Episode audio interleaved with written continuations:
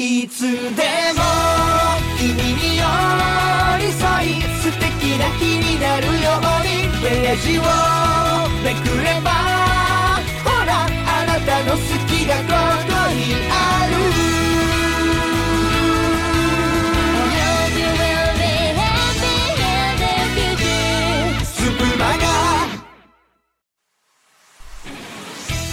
2023年6月16日金曜日、本日のレディオストリートを担当しますすずらんです。皆さんこんばんは。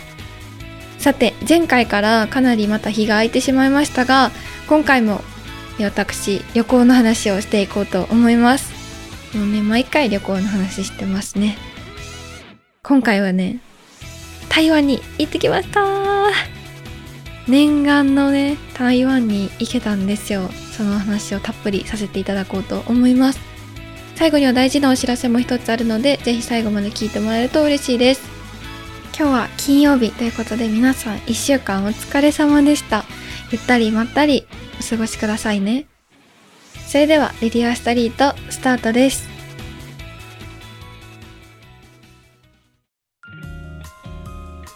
週の初めの月曜日、週の終わりの金曜日、更けゆく夜の時間に、さっきよりもちょっとだけ幸せになれる。健やかな空気を声に乗せ、ページをめくるようにそっとあなたに寄り添うスプマガの街角レディオストリート。さて、今回私は台湾に行ってきたんですけれども、3泊4日の一人旅でした。台湾はね、実は高校生の時に修学旅行で訪れたことがあって、その時にとっても気に入っていて、台湾絶対にまた来たいって思ってたんですけど、私が高校を卒業する頃にコロナが流行ってしまって、台湾にね行く夢がかなり遠のいてしまったんですよね。台湾はなかなかコロナの規制も厳しくって、他のね外国が結構規制を緩め始めていても、台湾はなかなか入れなくて、ずっとねネットで調べながら、いつになったらいけるかなっていう風に見てたんですよ。そしてやっとこう台湾の門が開いたということで、早速行こうと思って、一人でもいいから行くぞっていう気持ちですぐにフライトを取りました。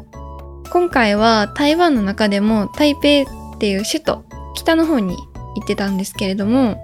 そこに3泊4日で旅行していました。今回はね、もうグルメ、台湾グルメを楽しむぞーっていう意気込みで行ったのと、あとは修学旅行の時に時間がなくてどうしても行けなかった9分、千と千尋の舞台モデルになったと言われている9分に行ってみたくて、それを目的で今回旅をこうね計画していました。そんな中、私は実は高校生の時に留学先で知り合った友達が台湾人で、ずっと連絡を取っていた子がいることに気づいてですね、そういえば私台湾に行くんだけど遊んでもらえる？みたいにね連絡したら、もうぜひぜひって言ってくれて、台湾人の同い年の女の子に一日遊んでもらった日もあります。さて、一人でですね、大阪から台湾まで行くと、行きはね3時間で着いちゃうんですよ。行きは3時間で着いて、帰りはねなんと2時間で帰ってこれます。時差はちなみに1時間です。台湾の方が日本より1時間早いですね。たった1時間の時差なので、もう全く気にせずに飛行機の中も着いてからも過ごせるんですけれども、やっぱりね台湾ずっとこうゲートが閉まってたのもあって、海外の人がものすごく多くてですね、平日に行ったんで日本人は少なかったんですけど、海外の特にヨーロッパとか、あとシンガポールとかかなの人がすごく多かった印象です。入国審査にすごく時間がかかって、着いたのね10時とか11時だったんですけど、その空港を出たのはね昼過ぎてましたね。ちょっとねそれ誤算でした。で、台湾ねかなり気候暑いと思っていたんですけれども、たまたまその私が訪れた期間が曇っていたり、あんまりこう暑くなかった時期で、半袖に上着1枚着て過ごしましたね。でもやっぱり荷物はものすごく軽くいけて、だいたい行きで8キロぐらいでしたね。帰りも10キロぐらいで帰ってこれました。さあ、台湾グルメ何を食べたかと言いますと、もう数えればたくさんあるんですけれども、今回私的台湾グルメのベスト3、今回の旅のベスト3を紹介していこうと思います。まず第3位はルーローハンとクレープです。ルーローハンって皆さん聞いたことありますか？豚の角煮みたいなのが白ご飯の上に乗っていて、目玉焼きが乗っていたりするんですけれども、ルーローハン、私一番台湾に行って食べたかった料理と言っても過言ではないんですが、着いた初日にお昼ご飯でルーローハンのお店に行きました。ものすごい人気店で、西門っていうところに行ったんですけれども、東京の竹下通りみたいなところですね。結構若者が多くて、コスメとか、あとお洋服とか雑貨とか、あとゲーム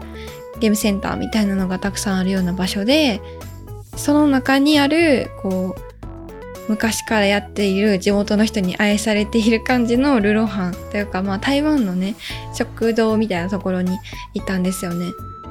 まあそこね、結構並んでたんですけど、開店めっちゃ早くって、ですっごいお店狭いんですよね。でもなんかキュッてなって、隣の人ともう肩ぶつかってるぐらいの感じで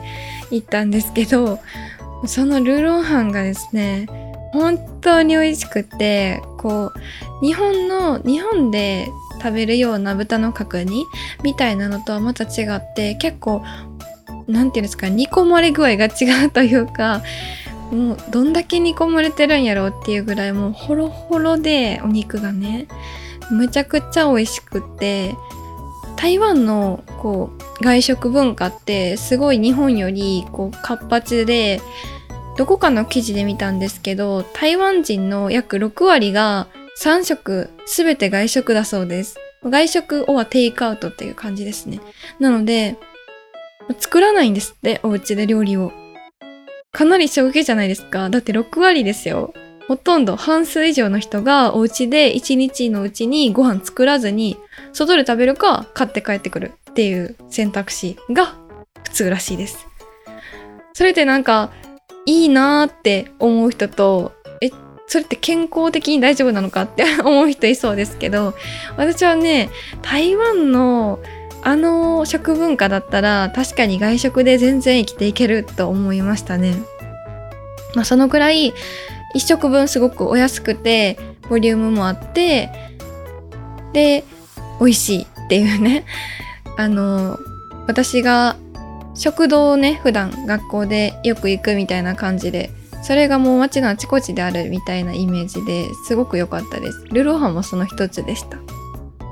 はい、そしてクレープと言ったんですけど、ただのクレープではなくてですね、パクチーが入っているクレープなんです。パクチーって結構好き嫌い分かれるかなと思うんですけど、私はね、ちょっとなら入れたいなっていうぐらいの好き具合で、嫌いではないんですけどね。でそれも9分行った時に食べたんですけど、薄いクレープの生地に落花生をキャラメルで固めた、なんか塊レンガみたいなのを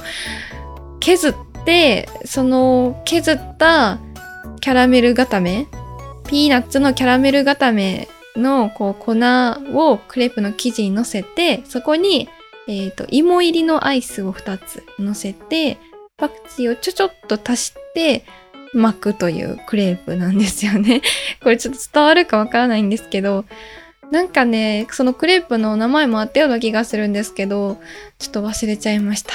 でそのパクチー入りのクレープっていうのがどんな味なのかなと思ったんですけど、パクチーがいいアクセントになってて、すごく美味しかったんですよ。ちょっと暑かったので、もうね、これは日本で食べられないと思って第3位に入りました。そして第2位は胡椒餅です。台湾といえばっていう感じですよね。こうカリッとしている外と、中のジュワッとしたお肉の具材が入っている、片手で食べられる、もう食べ歩きにもってこいの台湾グルメなんですけど、これもすごく有名なところに行きましたね。でもたまたまその行った時は誰も並んでなくて、空いてるって思いながら行ったんですけど、空いてて、で出来たてをくれました。すごい熱かったんですけど、めちゃくちゃ美味しかったですね。なんていうかな、日本で食べられないなって思います。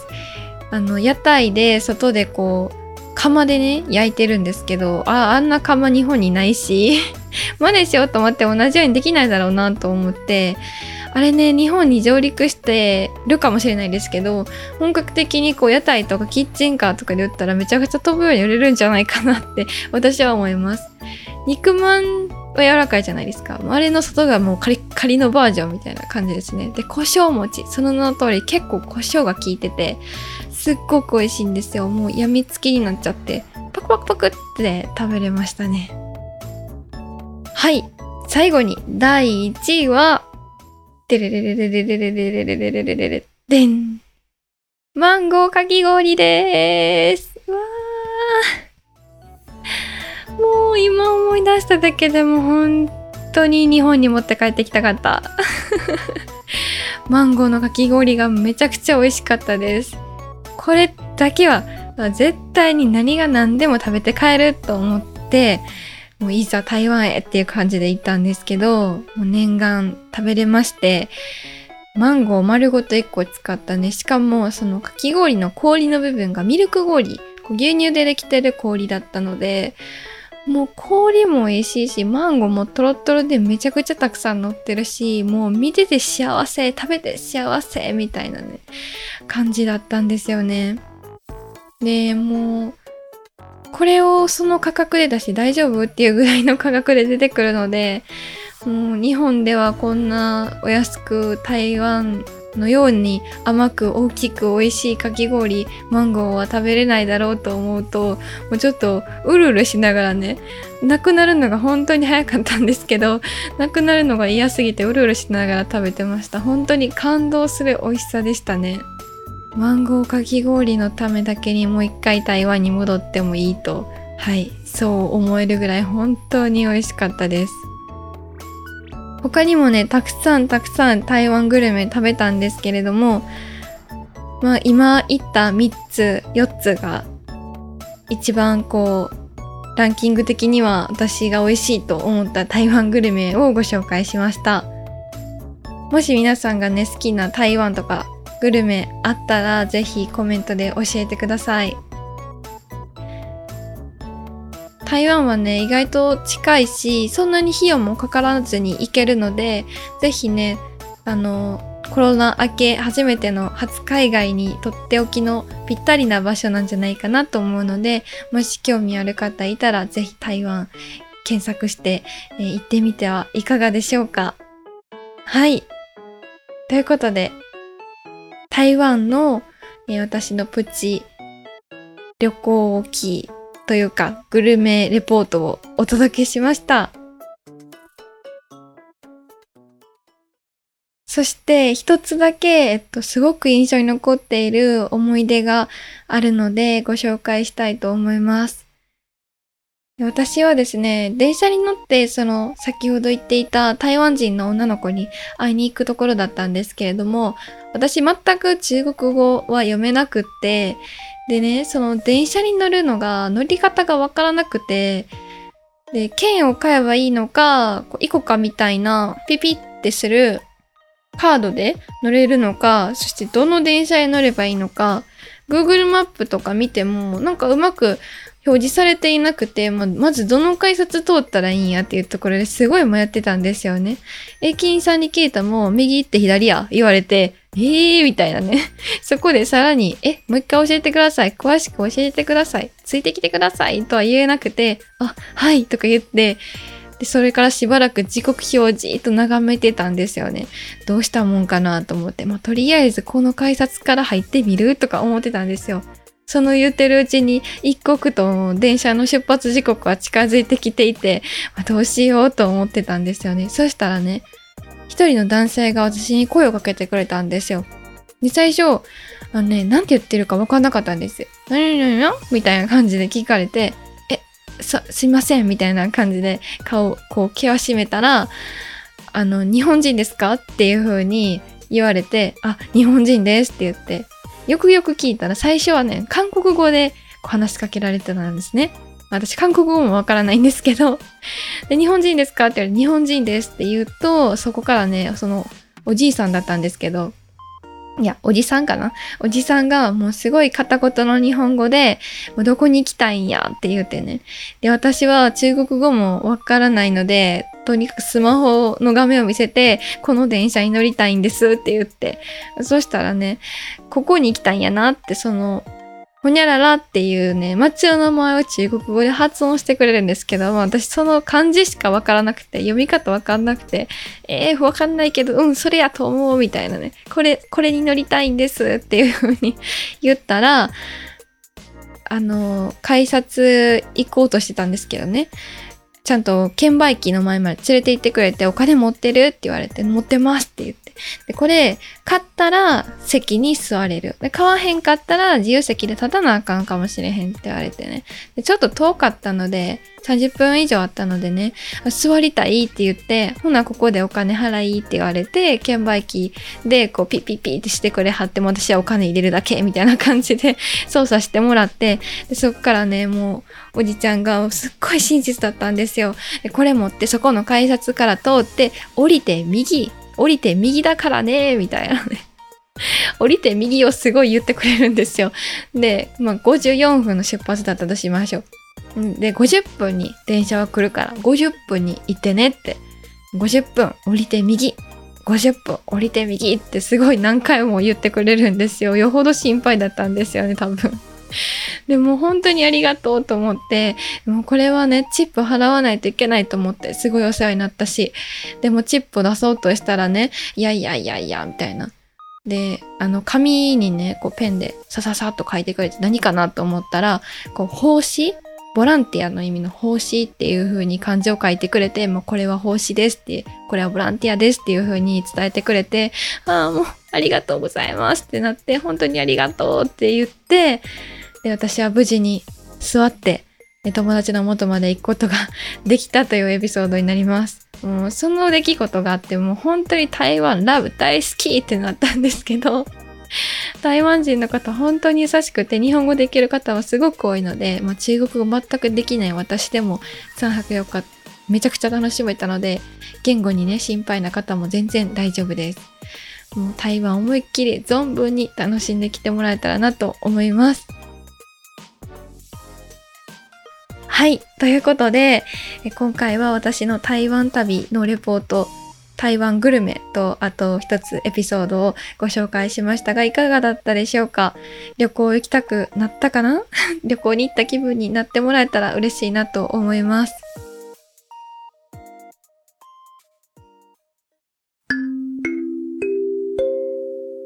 シュプマガ。いや、かわいないな。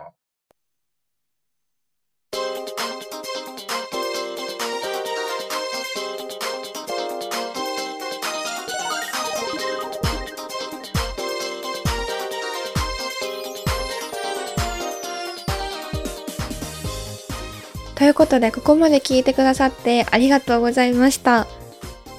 冒頭にお知らせが一つありますっていう風にお伝えしたんですけれども、今こちらで報告させていただこうと思います。